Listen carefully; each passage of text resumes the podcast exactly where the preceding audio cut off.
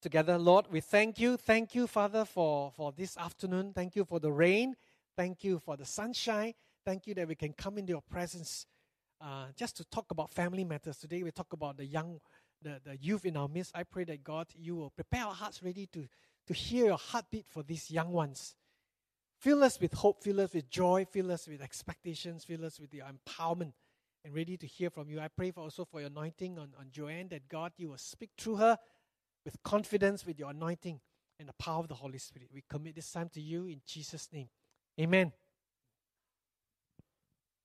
Hi, good afternoon, everybody.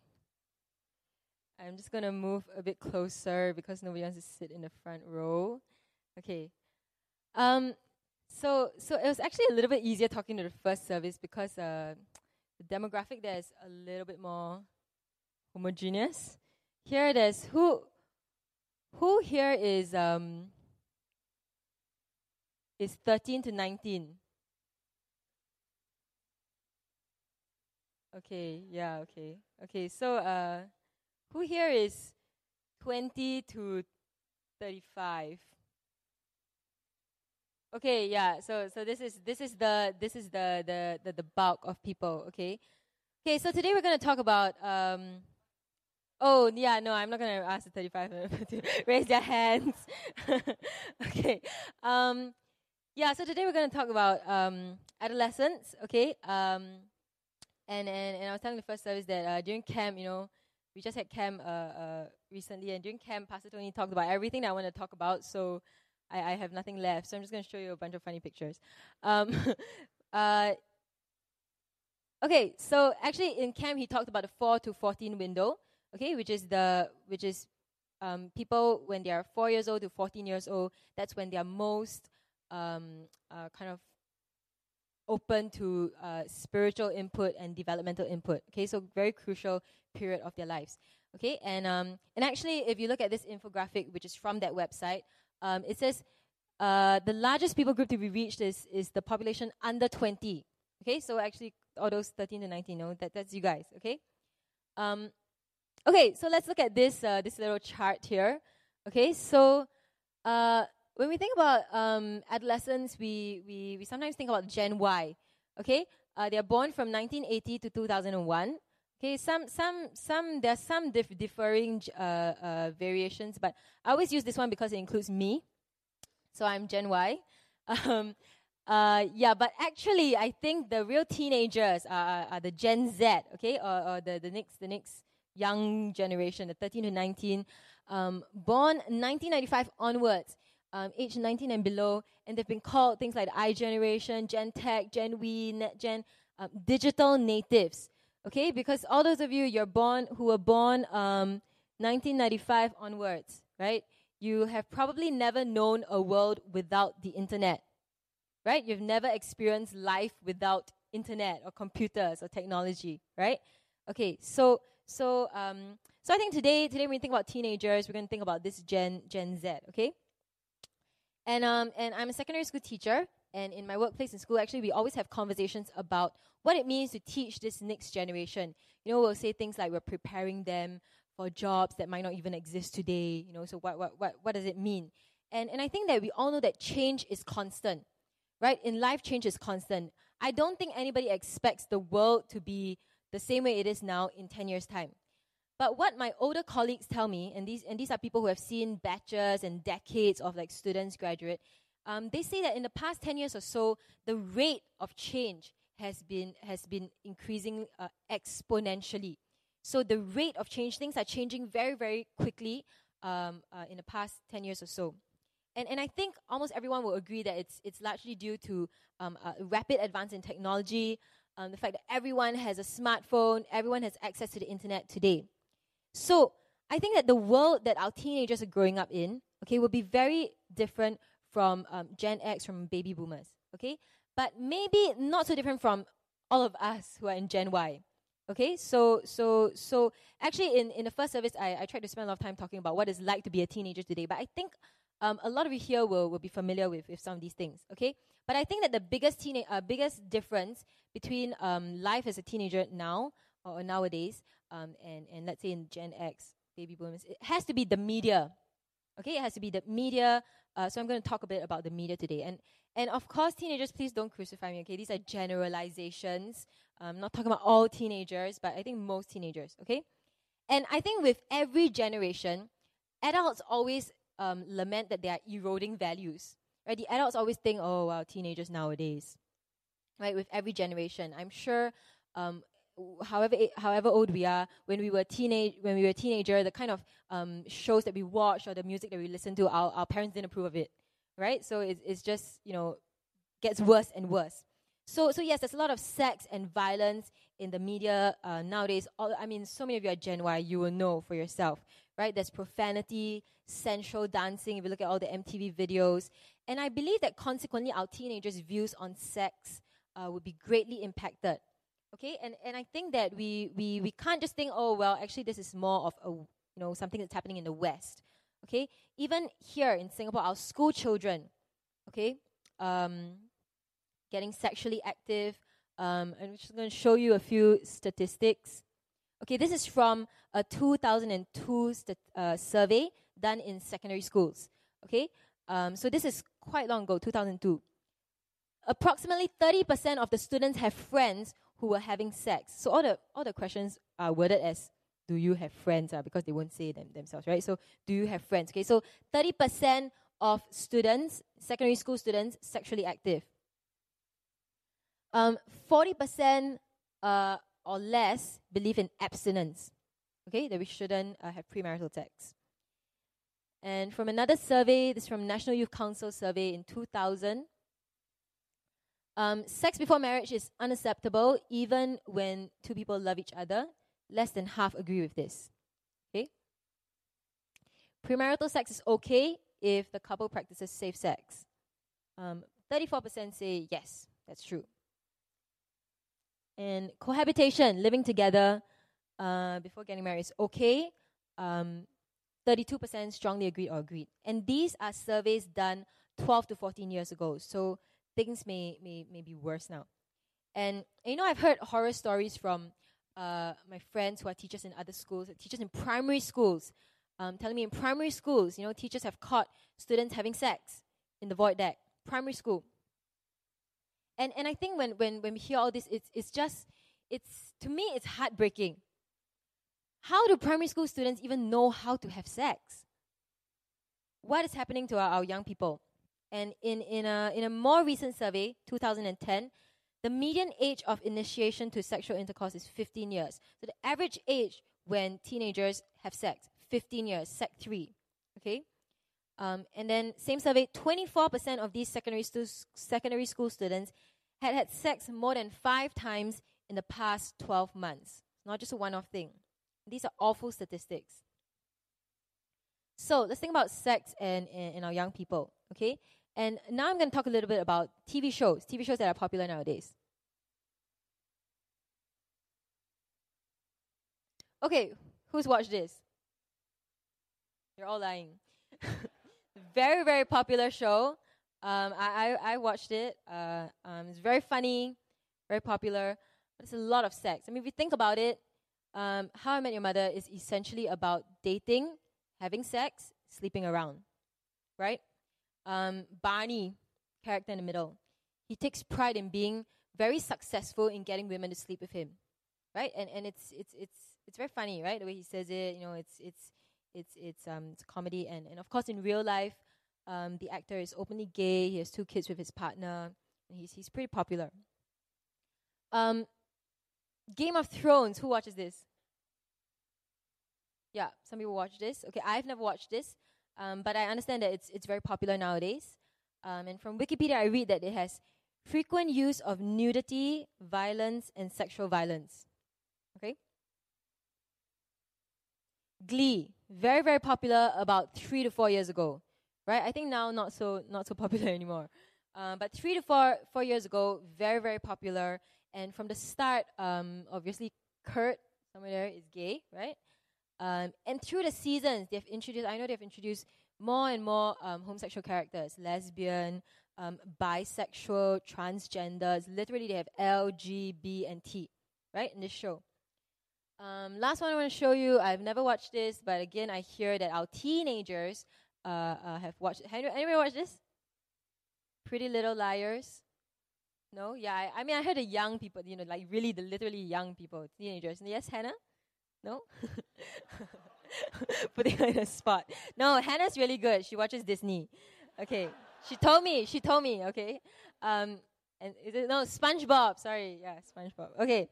Um, yeah. So I hear that this is very popular as well. One of the main characters is lesbian, and and of course all her love interests are lesbian as well. And the thing about these TV shows is they are all very mainstream shows, right? They are not known as the gay show or like, oh, this is a terrible show to watch. Everybody watches it. Very popular shows. And and I think you know these these ideas of premarital sex, homosexuality, um, they've really become quite normal in Western media, right? Um, most shows nowadays they have a gay character in them, and being gay is is is just seen as normal, and it's often even celebrated, right? It's celebrated. Um, and and so I think for us, you know, when, when when we watch these shows, maybe something that we need to think about is as we frequently frequently watch these shows, the more and more we watch these so- shows, I think we no longer think anything about it, and it becomes really not a very big deal. Oh, it's just a show. Everybody watches it anyway. And as our youths, our young adults, us, we get more and more used to all this in the media, in pop culture. I think it becomes harder and harder for people to see what's wrong, what's really wrong. And it becomes harder and harder to take a stand among young people's friends. And there's been a lot of talk in the in the news um, um, recently about the Pink Dot event that happened yesterday, right? As well as the Wear White campaign in response to that. Today I'm wearing black because it makes me look slimmer. you know, I'm sure, I'm sure um, I'm sure all of us have been reading the news and we know that our nation's views on homosexuality, they're, they're changing. Things are changing. You know, when I first started teaching, um, when I first uh, started teaching about seven years ago, um, I asked my class, they are about 15 to 16 year olds, um, I asked them, um, so how many of you think that 377A should not be repealed? Okay, and um, only a couple of them raised their hands. And then the rest of the class said, ah, the Christians. Okay, and nowadays uh, in school, my students talk openly about people being gay, about the right to free love, about how we shouldn't be prejudiced and we shouldn't discriminate, and, and you know, um, yeah, we shouldn't be bigots. Our young people are getting increasingly tolerant and accepting of things like this homosexuality, premarital sex, sleeping around, moving in together. This is what's going on nowadays. And I'm sure you all know this because you all live in, in the heart of it, right? Your peers, uh, um, I'm sure they have views like that. So that's what's going on, um, young people nowadays. Um, and of course, a big part of teenagers' lives today is social media. Okay, and I, and I think, uh, unlike the first service, I, I don't really have to explain a, a, a lot of things lah about social media, right? How many of you have Facebook? Have Facebook? Some of these people are like embarrassed to put up their hands they have Facebook. Okay, how many have Facebook? How many of you have um, Instagram? How many of you are embarrassed know? Okay.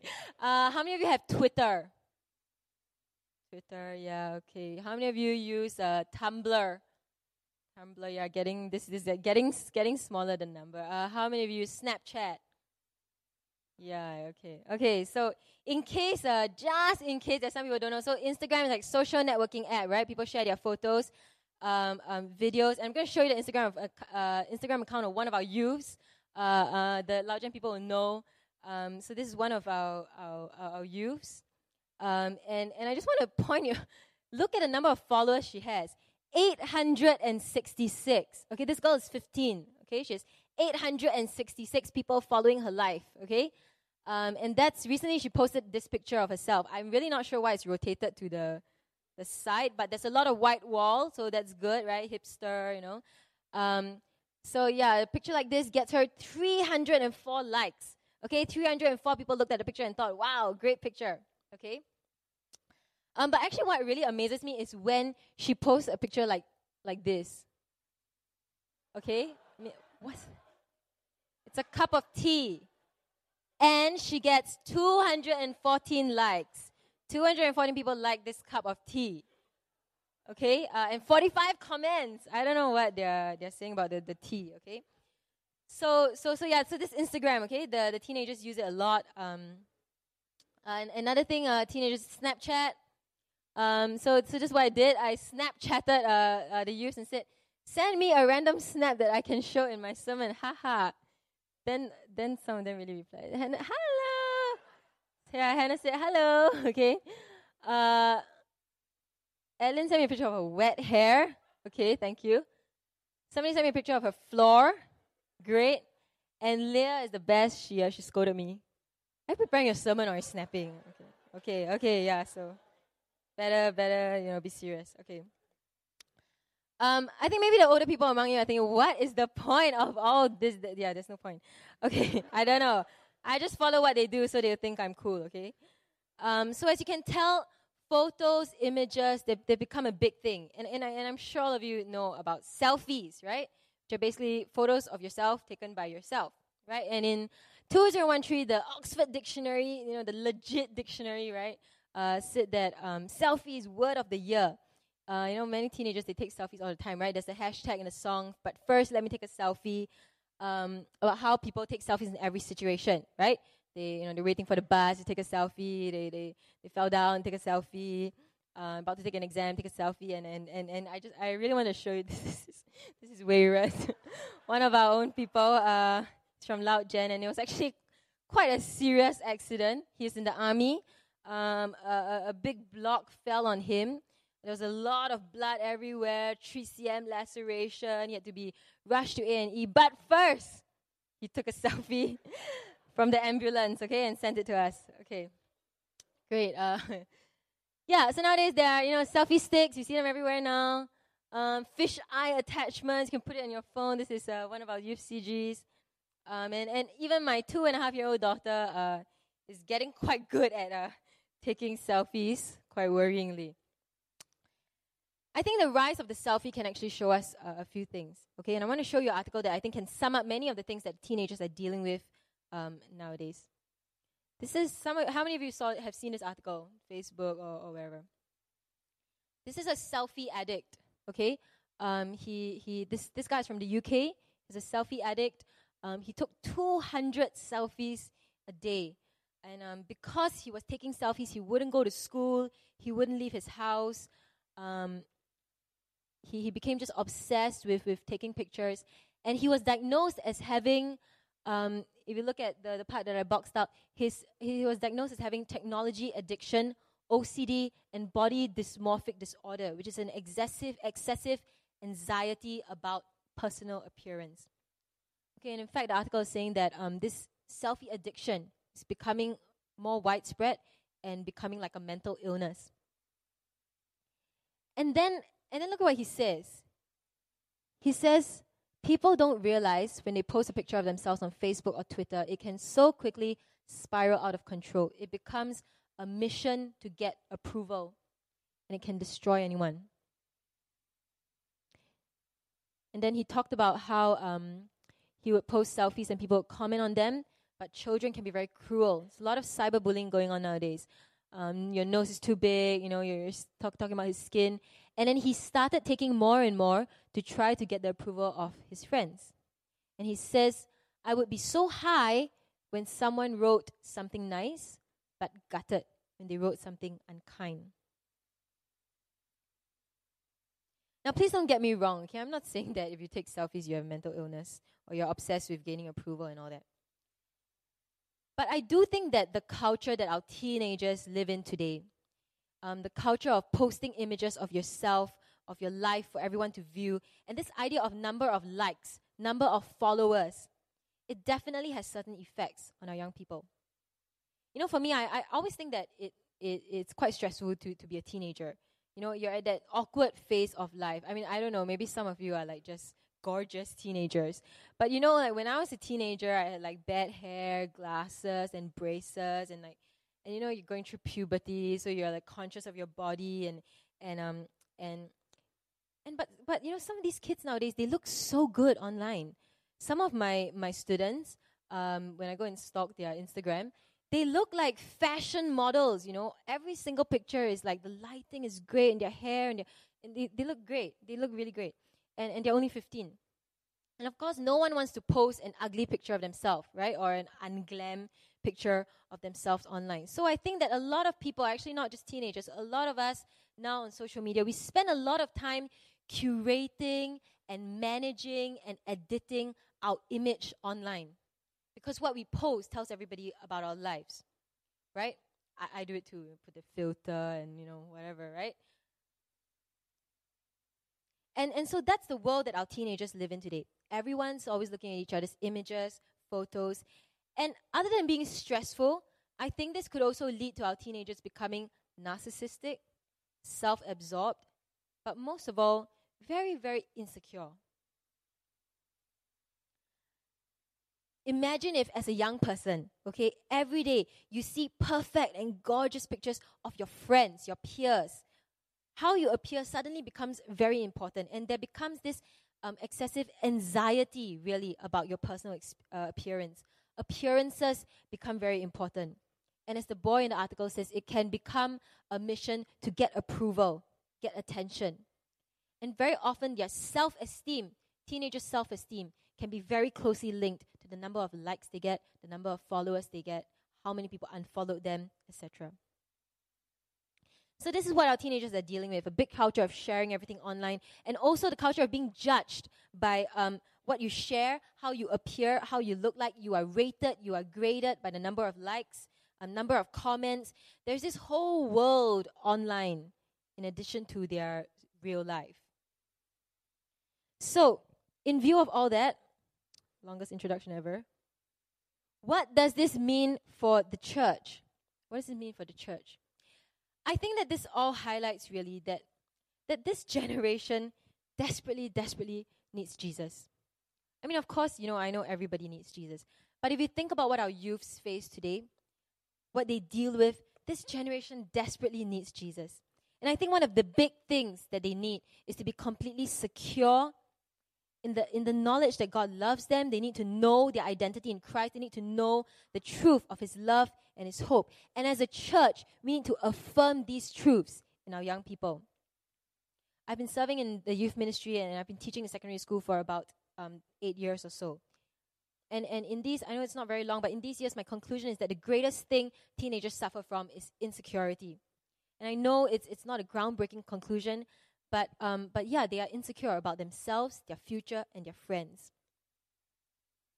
And, and actually, I think regardless of what year or decade or generation you are from, I think the, the adolescent stage has always been a stage of uncertainty and insecurity. Because you're somewhere in the middle right? You you are you are you're older now. You, you're no longer children. You don't just follow your parents um, just follow their authority. Uh, you begin to question. You have your own ideas. You have your own desires your goals your dreams. And yet you are not fully mature yet. You're not fully able to accomplish all that. You you you're not completely independent. So there's a lot of uncertainty. There's a lot of insecurity and nowadays, I think with so much of their lives available online for public scrutiny, I think that the insecurity for teenagers increase. And I'm sure you've heard um, of this because you are probably part of this generation. Um, this generation has often been called the strawberry generation. Okay, why? Because like strawberries, they look great on the outside. They're pretty, you know, they have great photos on Instagram. But actually, like strawberries, they bruise easily. And the criticism is that the strawberry generation is lazy, unable to work hard, they cannot withstand pressure, and uh, they are selfish and they are self absorbed. And as a teacher, I'm, I'm always tempted to agree with that definition. um, uh, but I, I, think it's true in some sense. Um, in school, I, I, I, handle some of the exams, and I'm in the exam committee, and, and, and every exam, we will have teenagers who break down there was somebody who will come and say, you know, so and so is in the toilet. She's crying. She's shaking. She can't get up. Um, you know, we can't we can't move her here. Or like we had a Sec One girl, very intelligent Sec One girl, top student. Um, just before the exam, she just started shouting and screaming. She lashed out at all the teachers. She was stomping around the school. It was just it was just a breakdown. And and it, it, every exam it happens. And these are not even the high stake exams. These are not like the A levels, O levels. They're like could be like Sec Two mid year exam. You know, these are just normal exams. And so a lot of people say, yeah, strawberry generation, they can't take the pressure. And, and yes, I think it's true to some extent. But if we think about it, um, can we really blame the kids for being the strawberry generation? Why are they this way? I believe that we have a strawberry generation because there's just so much more to deal with as a teenager now. Families are disintegrating, divorce is on the rise, there's a lot of uncertainty at home. It's very common nowadays for both parents to work, and therefore, um, a lot of parents are indulgent or they're absent parents. And I see this all the time in my students. And so our teenagers have a lot of stuff to deal with, but there's no one to teach them and help them deal with this stuff. They spend a lot of time on social media, and, and I've described to you already, you know, it's possible to become very self conscious, very self absorbed. And on top of all that, there's pressure in school to do well, perform in your CCA. Um, you know, our school kids are so busy nowadays. There's so much going on in school, academic, non-academic, and then they have tuition, and they have, and they have just it's crazy. So we could just say, yeah, strawberry generation, they're weak, they're terrible. These kids nowadays, not like in the good old days. Or we could see it as, hey, these kids really need people to teach them, to disciple them, to guide them, to train them, to speak truth into their lives, to speak hope into their lives, and most importantly, to point them to Jesus, who is the only one who can give them perfect peace and security. And I asked some of our Loud Gen youths, what do you struggle with the most as, as a Christian teenager? And a lot of them talked about the future. They struggle with trusting God um, about the future, that He has a perfect plan for them. They struggle with um, knowing that you know God will take care of everything. Everything will be okay in the end. We need to point this generation to Jesus, who is the answer to all insecurity and uncertainty they have to struggle with. You know, um, in my work as a teenager and in the youth ministry, I've I've seen so many young people struggle with things like depression, suicidal thoughts, eating disorders. Um, there was a point of time where anorexia and bulimia was a big problem with young girls. I think it's a bit better now, but big problem. In the in, in one of the schools that I used to work in, um, sometimes the girls we would just have to get them to come out during the lessons, and they would just sit in the canteen and talk to the counselor and eat. The counselor has to make sure that they eat. These are the girls because they struggle with eating disorders, closely linked to self-image, etc. Now, young people struggle with these thoughts. I'm too fat. I'm too ugly. No one likes me because other people get 300 likes and I only get three. No one understands me because no one commented on what I posted on. My life sucks. It's not just it's just not worth living. I'm not good enough. No one loves me. And these are not just our non-Christian teenagers. These are our church teenagers as well. And when I hear teenagers say things like this, I get really really angry. I get angry because this is the devil messing around with our young people's minds. And he has no business telling a young person with so much promise and potential and destiny that they, they, their life sucks and they need to die. There's no reason why a young person should feel so overwhelmed and so depressed that he wants to die. Jesus has paid the ultimate price for them on the cross. Who cares about the number of likes they get? Every one of them is made in the image of God. They are precious. They were formed and, and knitted together in their mother's womb. Um, they were set apart even, even from the start. God says He will never leave them or forsake them, even if their friends and family forsake them. The enemy is happy to kill, steal, and destroy our young people. They need to know the truth of God's love and grace and power. And so I believe that this is what it means um, for us as a church that we need to guard our young ones. And you know, um, I, I know I know this is a, a pre- predominantly Gen Y audience, but I think that um, it's age is just a number. You know, we need to guard the people who are younger than us. We need to guard the next generation. We need to guard them and invest into their lives. And particularly our teenagers, they are at a vulnerable stage of their lives. Um, in the camp, Pastor Tony talked about this verse, Judges 2:10. And it's a really, really sad verse because after the generation of Joshua and Caleb, and this is the generation that experienced so many miracles of God, they actually entered the promised land. But after this generation, another generation grew up who knew neither the Lord nor what he had done for Israel. How sad it would be if this was true of our church, of our nation. If such a generation arises, then we haven't done our jobs and we haven't been faithful. Um, in church camp, we looked at 2 Timothy. And one of my favorite verses is um, 2 Timothy 4 7. I have fought the good fight, I have finished the race, I have kept the faith. I know this is a verse they always put on the, you know, the graveyard, right? But, but, but I think this should be our life goal, right? Fought the good fight, finished the race, kept the faith. But you know, the context of this verse is not Paul saying, okay, I'm done, this is it, I fought the good fight, bye bye. This, the context of this verse was Paul um, charging Timothy to keep running the race. He was passing on the baton to Timothy. He was passing on the baton of faith, of leadership to Timothy. And in camp, Pastor Tony talked a bit about passing on the baton, right? About runners in a relay race and, and how they are disqualified if they drop the baton. And in a relay race, the passing of the baton is crucial. It, everything hangs on the passing of the baton. Um, you can have four of the fastest individual runners in a relay, but if you don't pass the baton properly, you get that wrong, um, you know, you, you don't pass it properly, it could cost you precious seconds that will make a difference between silver and gold. If you pass it outside the exchange zone, you pass it too late or you pass it too early, you're disqualified. And of course, if you drop the baton, you're disqualified. Church, as a church, we need to pass on the baton of faith. We can't drop it, we can't pass it too late. And I know um, last month there was a YA Connect event on passing on the baton, and I'm so glad we had that. Because I think it's so important for a church um, to think about this idea of passing on the baton of faith. I believe that we are all in a divine relay.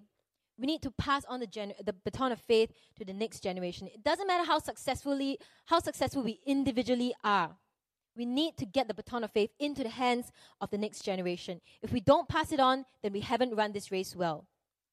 And this is not just about parents passing on to their individual children. As a church, we need to pass on um, the baton of faith to the people who are coming after us. You know, I'm a second generation Christian, and I've grown up in this church and therefore I am keenly aware that there have been many, many others who have gone before me. I'm immensely grateful for my spiritual heritage, people who have sowed into my life and helped me grow. My parents have been and still are a great influence uh, on my spiritual life. And there are people in this church who have sowed into my life when I was a child, when I was a teenager, and they're still serving faithfully now. They're still running the race now. And I want to tell you, young people, that church doesn't just happen like this. Church doesn't just happen like this. Among us, we have first generation Christians, um, our parents or our parents' generation, who have got thrown out of the house because of their faith. They had to endure oppositions because they chose Jesus. And I know there are some of you first generation Christians here as well. You've had to endure opposition because you chose Jesus with your family or with your friends. There are people here who have been tirelessly and faithfully serving God, building His kingdom, serving in this church. There have been pioneers who have gone before us who, who started and built this church. So, as a church, we need to remember that we are in a divine relay, and in this race, there are many who have gone before us, and there are many who are coming after us. We're not running this race alone. There are many who have gone before us. There are many who have coming after us. It doesn't matter what age you are, there will be others who have gone before you, and there will be others who are coming after you. In Hebrews chapter 11, there's a long list of the he- heroes of faith, how they were all faithful. And then, next, in Hebrews chapter 12, it says, Therefore, therefore, because of all these heroes of faith, therefore, since we are surrounded by such a great cloud of witnesses, let us throw off everything that hinders and the sin that so easily entangles, and let us run with perseverance the race marked out for us. Therefore, because of the heroes of faith, therefore. And this is how I know that it's a divine relay. Just as all the heroes of faith in chapter 11 have run the race, every next generation needs to keep on running the race. These people have run, and therefore we can run too. And, and as a church, I believe that people who are ahead, and I'm not just talking about people who are in their 50s or their 60s, we are, we are each of us ahead of some people.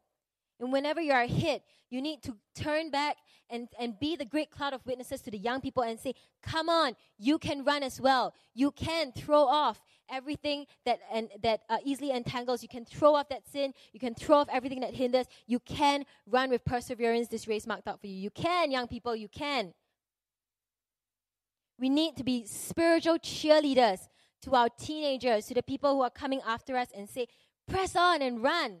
Come on, guys, press on. Press in for more of Jesus. Press on and run. It's possible. We can do it. And each of us has a responsibility to carry this baton of faith on to the next generation. You know, if you have a passion to see God's name glorified in this earth, you want to see Him have His way on this earth, then you will believe in the next generation. You will believe in passing on the faith to the next generation. During camp, uh, during church camp, I, I told I told one of my youth leaders, you know, oh man, Pastor Tony talked about the baton race. I was going I was going to talk about the baton race, and uh, and he said, Drew said, why are you always talking about the baton race? Okay, and and and I think I'm always talking about the baton race because this is the heartbeat of youth ministry. Some of you ch- serve in children's ministry. This is the heartbeat of children's ministry as well. Passing on the baton of faith to the next generation. We need to invest in the next generation. And a lot of us here are Gen Y today. And I think maybe for some of us here, it's also about receiving the baton of faith. Are we ready to take up the baton of faith and run? Are we ready to receive it? There have been people who have gone before us. Are we ready to receive it? Some young people, they want to grab the baton too early. They say, Yeah, I want to do great things for God. I want to be, you know, a great worship leader or, or, or whatever, a great leader. But you don't want to put in the work, the hard work, the sowing, the sowing and serving in obscurity, the daily taking up the cross and dying to yourself, the serving Jesus no matter what it costs you. You know, nowadays a lot of young people um, become famous very suddenly. There are YouTube stars, or very quickly, YouTube stars like fashion bloggers, you know, just take a few pictures of yourself in nice clothes and woohoo, you're a fashion blogger on, on Instagram. And sometimes we may think that serving God is like that. Just do a few things and then, yeah, okay, I'm there. I'm not that spiritual high. But young people, if we grab the baton too early, the team is disqualified as well. And young people, if you want to build the church, you want to do kingdom work, you want to serve God, it starts with the daily faithfulness. A lot of us sometimes, you know, as young people, we are all cynical or whatever, and we come into church and we say, uh, why is the song like that? Why are people not doing this? And, and why is the preacher talking about this and all that? And, and, and you know, young people, we need to be faithful in the small things. Don't just comment. Don't just be a spectator. Like in a race, you know, there, there, and you know, okay, like World Cup, right? Now it's World Cup I used to watch football, but I've since repented. No, I'm just kidding. I'm just kidding. My husband's gonna kill me. you know, um, I, am I'm, I'm super not athletic, right? But um, but but previously, I, I really enjoy watching football. And you know, when I watch football, I'm like, oh man, I didn't pass. I was so slow. Ah, oh, this terrible de- defending. Oh, and you know, you have a lot of comments. But but can I actually play football? I've tried once. It was a disaster. The boys on the field were just they didn't even bother to play with us. Okay, so so yeah, you know, young people, we cannot just be the spectators where we just watch and say, "Why like that? Run faster, lah. Why you didn't run so fast?" You know, we got to get into it and run the race ourselves. Run the race with perseverance. Run the race yourself. Start running. Start running. Grab the baton. Start running. Or some other people, some of us young people, maybe we don't want, we don't, we're, we're not even sure that we want the baton. There are people who want to pass the baton on to us, and we are like, no, I'm not sure. I'm a bit busy today. Yeah, okay, I can serve God, but um, but I don't really want to serve in this particular ministry because I think it's not really my gifting. I don't feel called. I don't feel led. And we end up choosing uh, what's easy, what's convenient for us. We, we, we, we, we choose what fits into our schedule, when really what we are called to do is to die to self, crucify flesh, pick up your cross, and say, God, I'll do anything that you call me to do. Even if it's unglamorous, even if it's thankless, even if it's just, you know, nobody notices me, I'll do anything that you want me to do. And some of us, maybe along the way, we have lost sight of the finish line we were running the race, but we lost sight. We got distracted by pursuing success in school, in at work, socially, financially. And when the baton comes to us, we say, hmm, maybe I won't take it for now. If we pass the baton on too late, we are also disqualified. So, young people, there are some of you here today who need to step up. You need to start taking the baton of faith and start running. It's your turn. You are no longer that young anymore.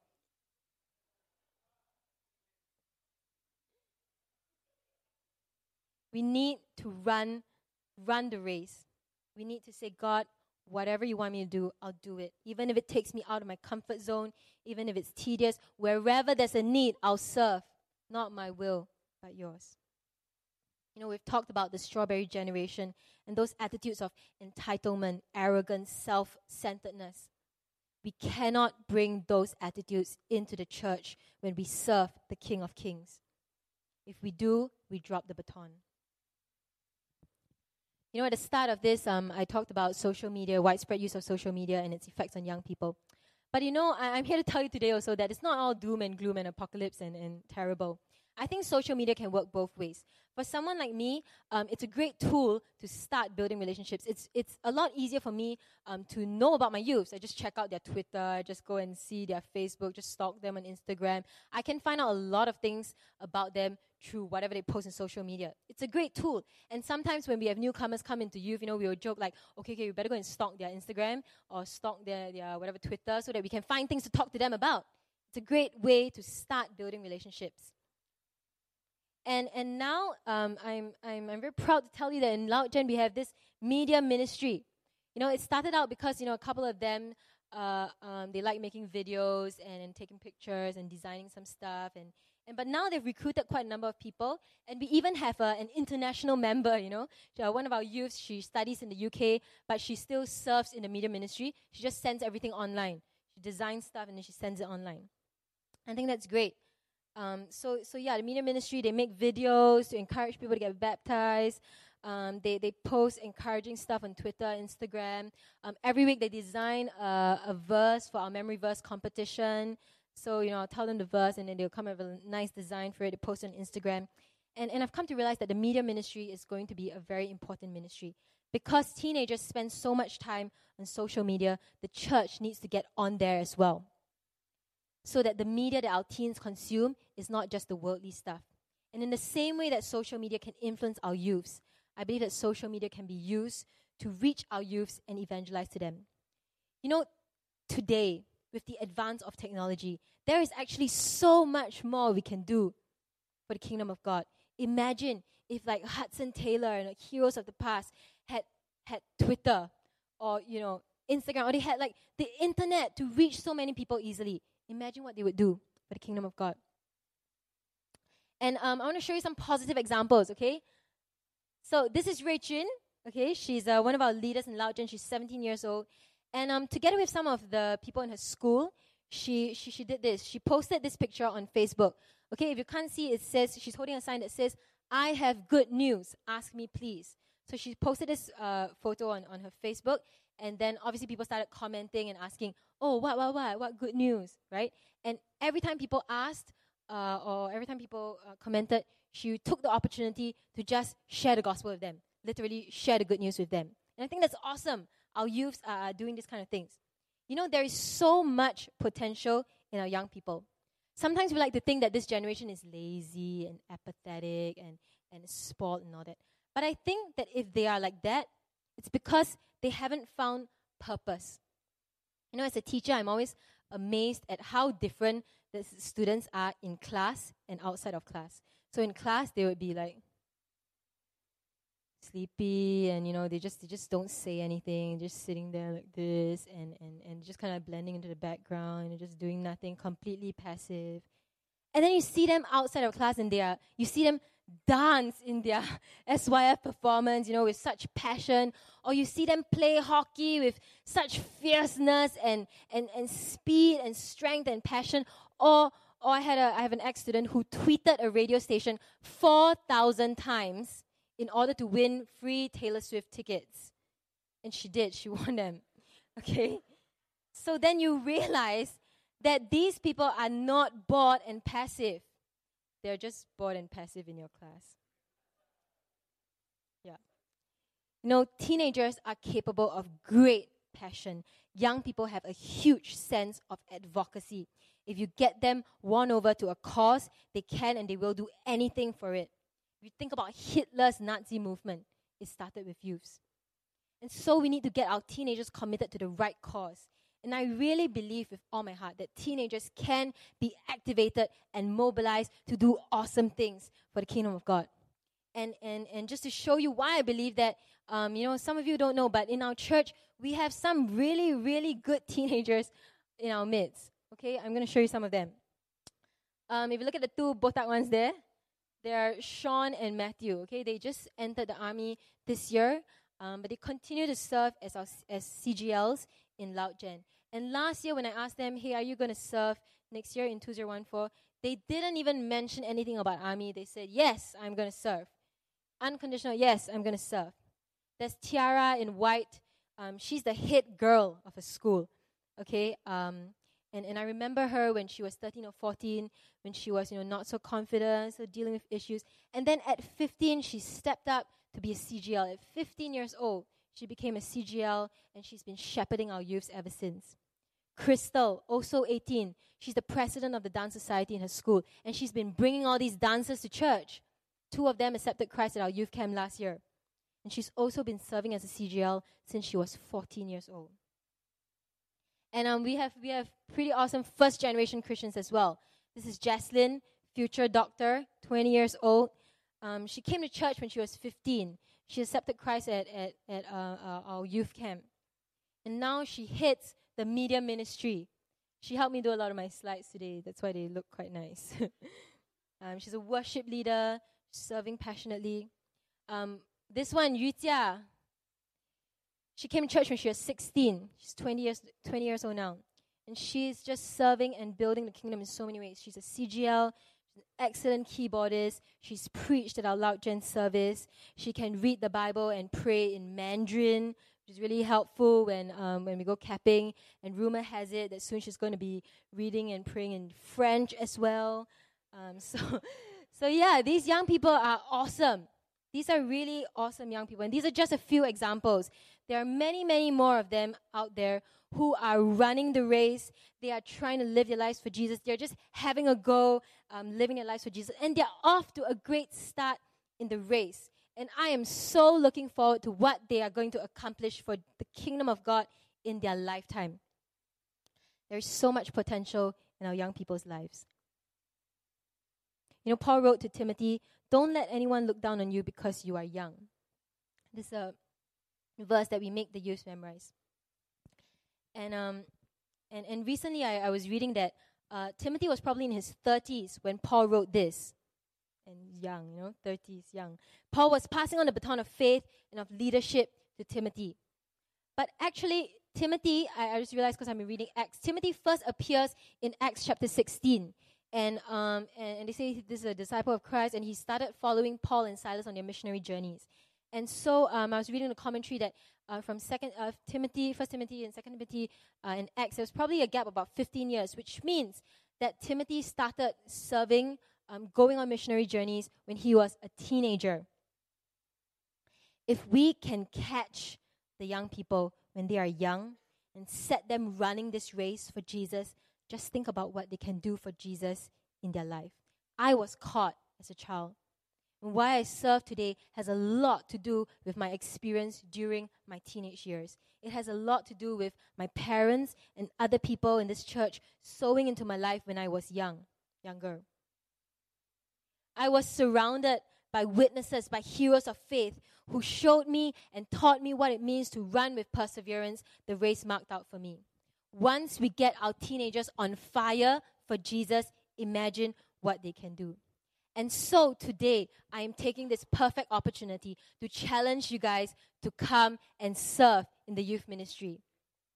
And I think, particularly in this service, when so many of you are in Gen Y, you are in the same generation, if we use that definition, as the teenagers today.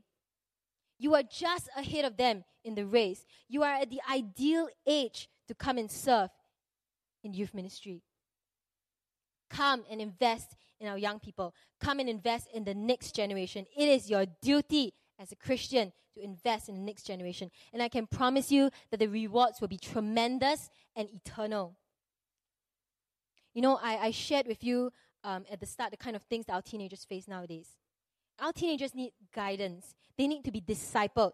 They need to be pointed to the one who is more than enough for whatever they face. They need to be pointed to the one who is their rock and their refuge and their strength. And I know a lot of you may think, oh, but I'm not very hip. I'm not very young. Come on. You're younger than me, you're young. I'm not hip, I'm not young, I can't serve in the youth ministry. Wrong. You don't have to take selfies with them. You don't have to play crazy games with them.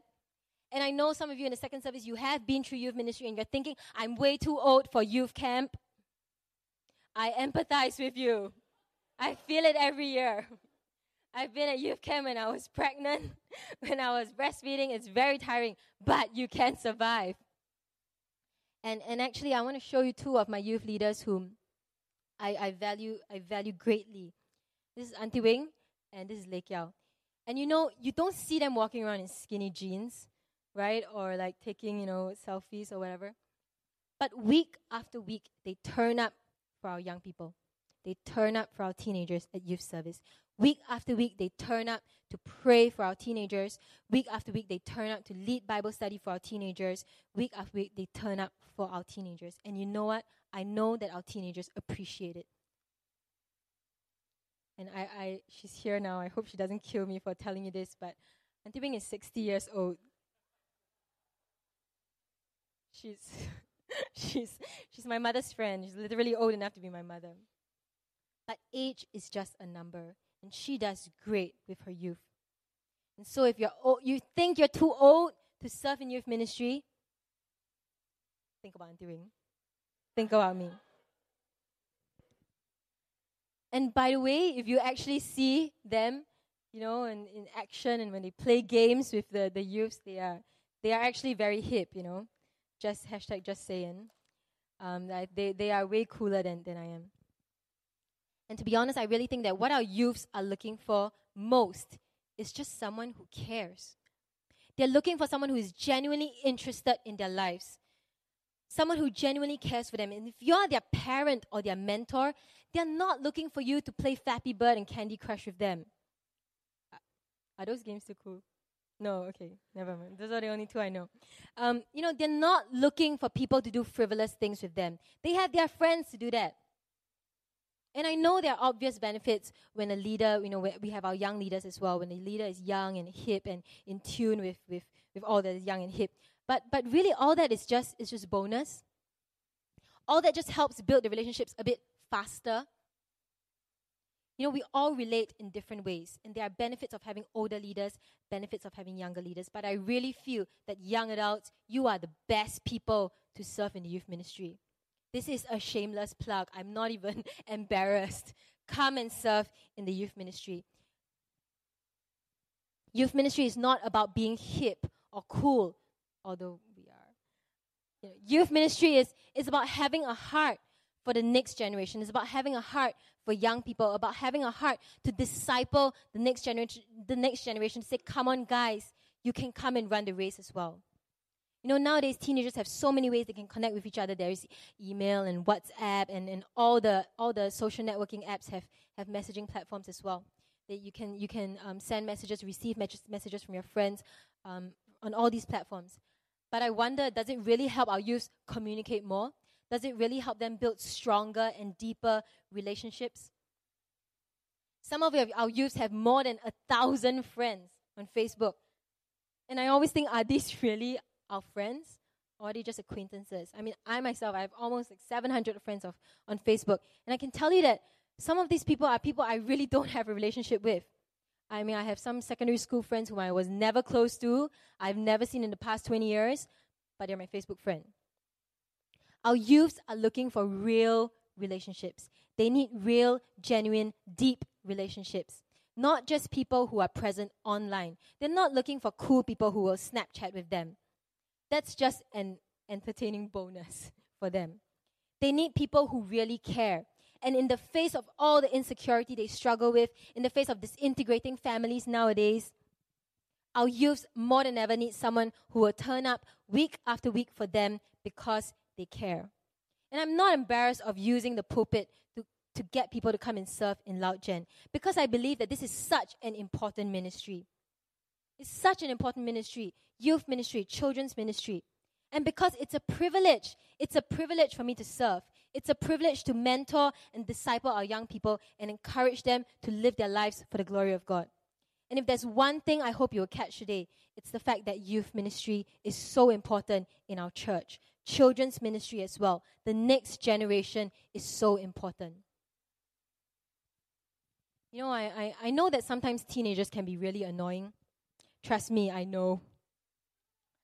But we have to look beyond their, their funny hair or, or, or, or their weird clothes or their weird lingo or their loud music or whatever and realize that actually they have a lot of things to deal with nowadays. And they need a lot of affirmation, encouragement, and they just need Jesus. This, this generation just desperately needs Jesus. And as a church, we need to affirm the biblical truths in the lives of our young ones. We need to provide a safe environment where they can come to and not be judged because of the color of their hair or because of their Instagram profile. They need to know that church is a place where there is acceptance and there is love. And as a church, we need to be aware of the devil's schemes and guard jealously our young people. The church needs to be the hope and the light of the world to our young people, especially who are struggling with many things. You know, I've been a parent for less than three years, but already I've experienced and I know that when you have kids, you start making decisions for the kids. You, you, you, you, you don't just make decisions for yourself. You think about the kids. Where we go for dinner depends on the kids. You know, what we do today depends on the kids. In fact, you often consider the kids' needs and interests first. You don't really think about yourself because you're, you're, you're the adult and they're younger. You need to look after them. And I think that as a spiritual family, maybe that's what we need to start doing more. We need to start thinking of the young ones more. We need to start thinking like spiritual parents who care more about discipling and winning the next generation more than our own comfort and convenience. Wherever we are now, status quo. We need to think about the next generation. So, what can we do? What does this mean for us? I've already said, come and serve in youth ministry come and serve in Loud Gen. Seriously, young adults, you are at the best age to serve in the youth ministry.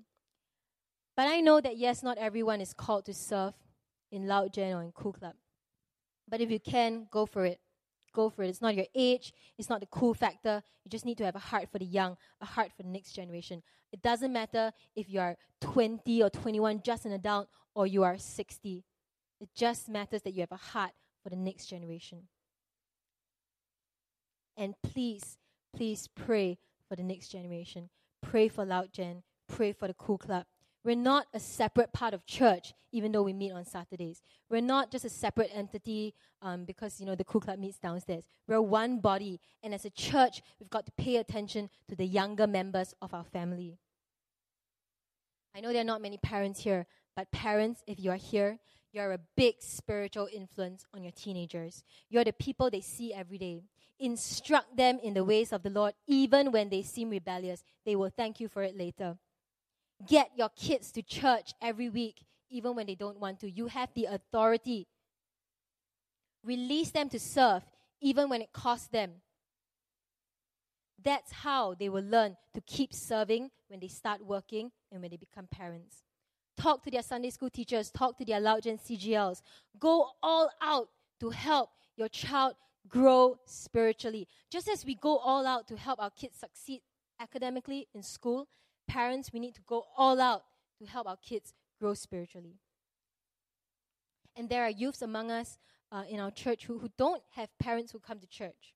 They need spiritual parents as well. And if you can, mentor them, disciple them, teach them the ways of the Lord. But I think most of all, this applies for every single one of us here in the room. Most of all, we can be role models for people who are younger than us. Doesn't matter how old you are, you can be a role model for people who are younger than you. You can be a role model for people who are coming after you to pass on the baton of faith to them. You know, one of the things that um, keep me going when I serve is the hope that when my youths grow up and they start working and they have kids, they will think, okay, if Joanne can do it, i d- I'll do it too. They don't have to stop serving. In fact, you can serve more because your capacity increases, your maturity increases. And so, church, we need to keep running with perseverance our own race, fixing our eyes on Jesus, throwing off everything that hinders and the sin that so easily entangles, so that we can be role models for the next generation. We cannot quit. We got to keep running our race because there is a world out there who needs Jesus. There is a generation out there who needs Jesus. We can't stop running. We need to run with perseverance because there are people coming after us. There's a generation of teenagers, of kids. There's always going to be a generation of teenagers and of kids who desperately need Jesus, and we got to pass the baton of faith on. It doesn't matter how old you are, you are all still running, running. It uh, doesn't end until we meet Jesus.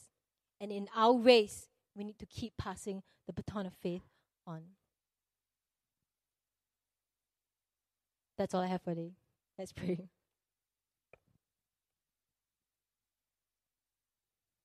I know it's a bit late, but if we could just spend one or two minutes and let's just pray for the next generation in our church. In second service, they are here among us. And even if you're a teenager, you can pray for your peers, you can pray for the children. There are always people coming after you.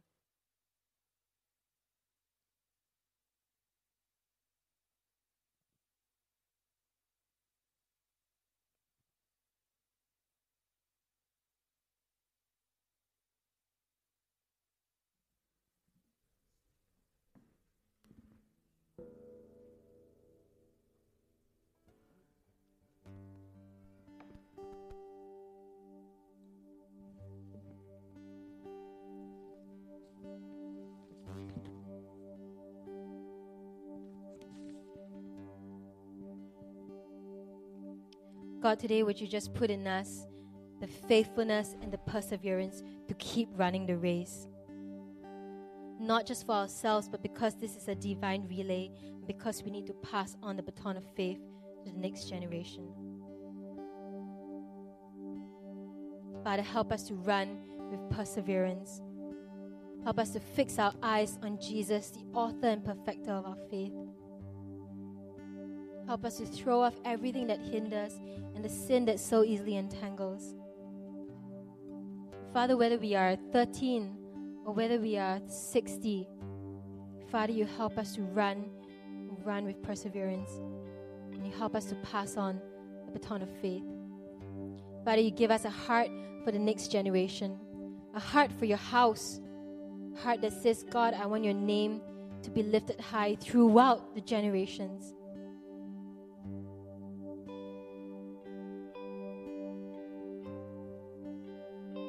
God, I would do anything you want me to do to run this race to pass on the baton of faith.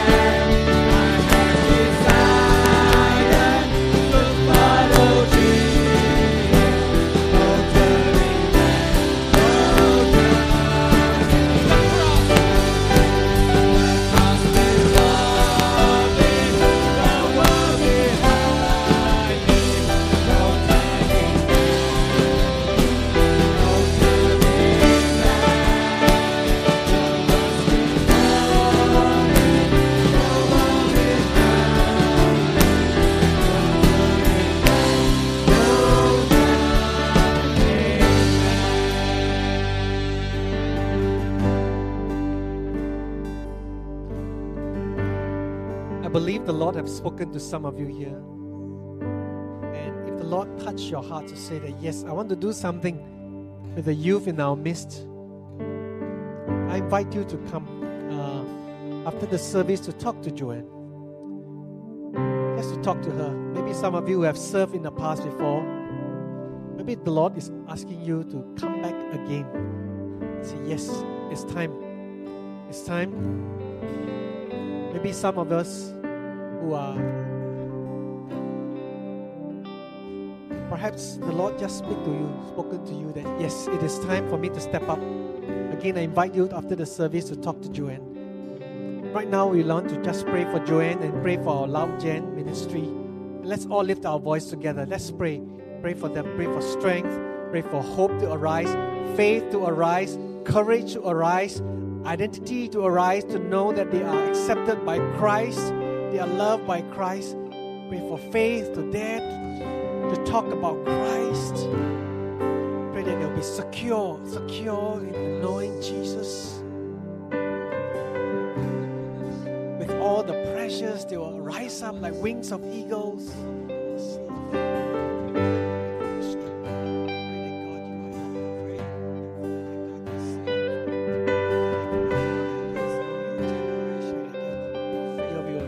Their potential in Christ.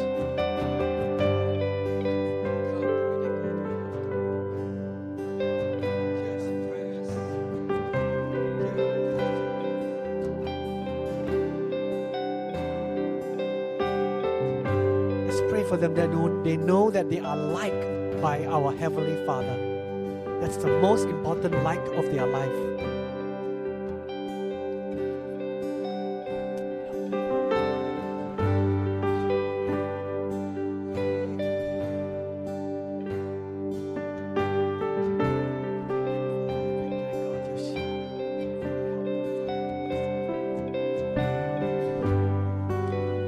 Want to thank you. Thank you for the young ones in our midst. Thank you that God, you love them, you care for them, and that God, you died for them, and you like them. You are their Heavenly Father. And I want to just pray that God, they will know this fact and with the security of their love, they will rise up, Father. They will rise up. They will reach their generations.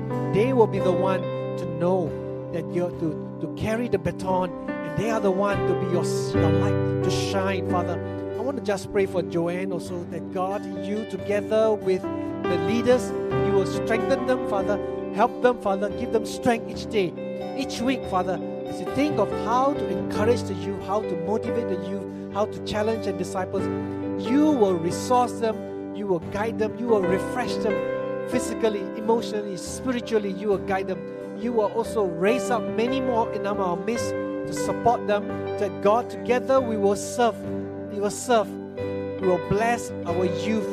Father, I pray that God more will rise up in our midst, not just in the youth, but also in the children's ministry. We will rise up. We will take on the baton and say, Yes, Lord, we want to do our part too. And I pray that as we take the, the- take the step of faith to to serve you, I pray that God, you will somehow arrange our our time, refresh us and guide us. And I thank you, Father. Thank you for today for speaking to us. Thank you for refreshing us. That Christ, you are more than enough for us. Thank you in Jesus' most precious name. Amen. Amen.